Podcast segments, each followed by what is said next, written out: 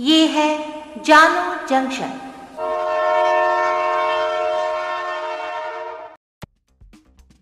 नमस्कार, आज है 26 जनवरी 2022 मैं हूँ पूजा वर्मा और आप सुन रहे हैं जानो जंक्शन पे Hindi news podcast news rail. पहले मुख्य समाचार। भारत के तिहत्तरवे गणतंत्र दिवस पर राजपथ पर हुआ भव्य आयोजन। पूरे देश में जोश और राष्ट्रभक्ति का नज़ारा। रेलवे की भर्ती परीक्षा को लेकर बिहार के गया में छात्रों का आंदोलन हुआ उग्र, लगाई ट्रेन में आग। कांग्रेस के वरिष्ठ नेता गुलाम नबी आज़ाद को पद्म भूषण को लेकर कांग्रेस में दिखा विवाद। उत्तर प्रदेश में अवैध हथियार कारखाना पर पुलिस की कार्रवाई। और अब समाचार विस्तार से भारत के राष्ट्रपति महामहिम रामनाथ कोविंद ने राजधानी दिल्ली में राजपथ पर तिहत्तरवें गणतंत्र दिवस के अवसर पर राष्ट्रीय ध्वज फहराया। आज राजपथ पर एक भव्य परेड का आयोजन देखने को मिला। राजपथ पर गणतंत्र दिवस परेड में भारत की सामरिक शक्ति का प्रदर्शन किया गया।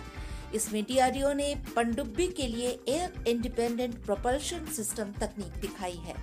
इस परेड में Centurion tank PT 76, MBT Arjun MKI और एपीसी पुखराज की टुकड़ी ने भी भाग लिया।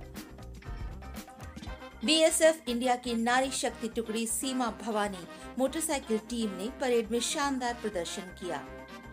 तिहत्तरवे गणतंत्र दिवस परेड का समापन भारतीय वायुसेना के अब तक के सबसे भव्य फ्लाई पास्ट के साथ हुआ जिसमें Rafale Jaguar MiG 29 Sukhoi thirty M K I विमान सहित कई एयरक्राफ्ट्स ने राजपथ के ऊपर दिखाया भव्य फ्लाई पास्ट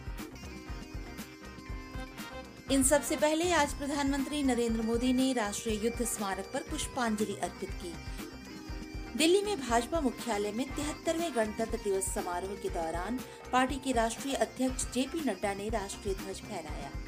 भारत के तिहत्तरवें गणतंत्र दिवस पर अटारी वाघा सीमा पर बीएसएफ और पाकिस्तानी रेंजर्स ने मिठाइयों का आदान प्रदान किया। आज जम्मू कश्मीर के लाल चौक पर राष्ट्रीय ध्वज फहराया गया।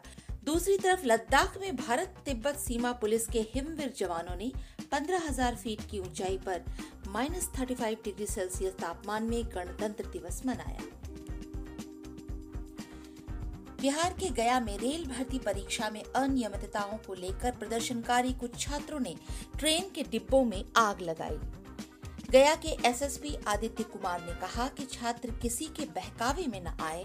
रेलवे ने एक कमेटी का गठन किया है जो जाँच करेगी। कुछ छात्रों की पहचान हुई है।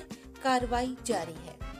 रेल मंत्रालय का कहना है कि रेलवे नौकरी के इच्छुक उम्मीदवारों को रेलवे ट्रैक पर विरोध करने, ट्रेन संचालन में बाधा डालने और रेलवे संपत्तियों को नुकसान पहुँचाने जैसी गैर कानूनी गतिविधियों में लिप्त पाए जाने पर रेलवे की नौकरी पाने से आजीवन रोक का सामना करना पड़ सकता है।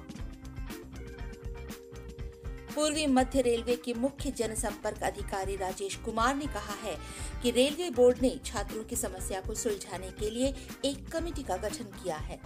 मेरा छात्रों से निवेदन है कि वो अपने घर जाए और शांति बनाए रखें।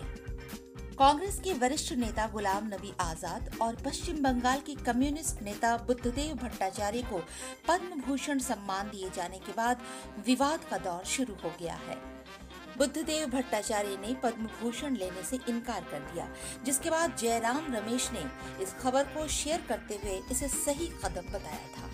इसके साथ ही उन्होंने गुलाम नबी आज़ाद पर निशाना साधते हुए कहा था कि वे आज़ाद रहना चाहते हैं, गुलाम नहीं। इसके जवाब में कपिल सिब्बल ने गुलाम नबी आज़ाद को पद्म भूषण दिए जाने का स्वागत किया था और कांग्रेस पर भी सवाल खड़े कर दिए थे। सिब्बल ने अपनी पार्टी पर कटाक्ष करते हुए कहा कि ये विडंबना है कि कांग्रेस को आज़ाद की सेवाओं की ज़रूरत नहीं है, जबकि राष्ट्र उनके योगदान को स्वीकार कर रहा है। कपिल सिब्बल के बाद अब आनंद शर्मा ने भी आज़ाद का समर्थन किया है। आनंद शर्मा ने ट्वीट कर गुलाम नबी आज़ाद को बधाई दी है और कहा है कि संसदीय लोकतंत्र और जनसेवा के लिए उनके आजीवन योगदान को मान्यता मिली है। कपिल सिब्बल और आनंद शर्मा को कांग्रेस के उन असंतुष्ट नेताओं के गुट का माना जाता है, जिन्होंने कांग्रेस के सर्वोच्च नेतृत्व पर सवाल उठाए थे। आज़ाद, सिब्बल और आनंद शर्मा तीनों ही कांग्रेस के उस जी ट्वेंटी थ्री का हिस्सा हैं, जिसने साल 2020 में कांग्रेस अध्यक्ष सोनिया गांधी को पत्र लिखकर कांग्रेस में आमूल चूल परिवर्तन और ज़मीन पर सक्रिय संगठन की मांग की थी। उत्तर प्रदेश के संभल में पुलिस ने हथियार बनाने वाली एक अवैध फैक्ट्री का पर्दाफाश किया।